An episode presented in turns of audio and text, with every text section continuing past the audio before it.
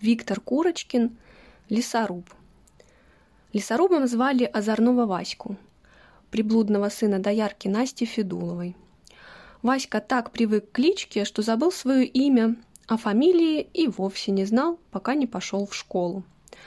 Когда он впервые сел за парту, и учительница Серафима Ивановна вызвала «Федулов», Васька не ответил.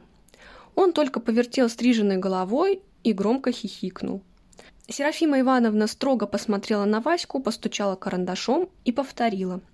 «Василий Федулов здесь?» Васька съежился и царапнул ногтем парту. «Вставай, лесоруб! Что сидишь?» — сказал Васькин сосед и ткнул его кулаком. Васька испуганно вскочил, поддернул ладошкой нос. Серафима Ивановна улыбнулась. «Лесоруб? Почему лесоруб?» Васька набычился и, глядя из-под лобья, буркнул. «Не почему». Серафима Ивановна нахмурилась. «Так разговаривать нельзя. Когда тебя спрашивают, надо отвечать». Васька, закусив губу, всхлипнул. «Мамка в подоле с лесозаготовок принесла!» И навзрыд заплакал. Вот так начались у Васьки в школе нелады. С первой скамьи он переселился на Камчатку и, не унывая, просидел там ровно два года. Дома Васька не жил, а только ночевал. Придя из школы, он швырял под лавку сумку с букварем и доставал из-под пола крынку молока.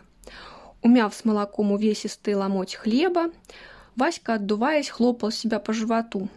Во, надулся, как барабан. Сменив новые катанки на подшитые – суконное пальто на засаленный рваный полушубок и, подвязав к ногам лыжи, Васька отправлялся в поход.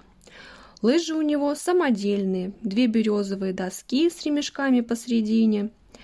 А чтобы доски не утыкались, Васька приколотил спереди две погнутые железяки. Были у Васьки и настоящие магазинные лыжи, но недолго.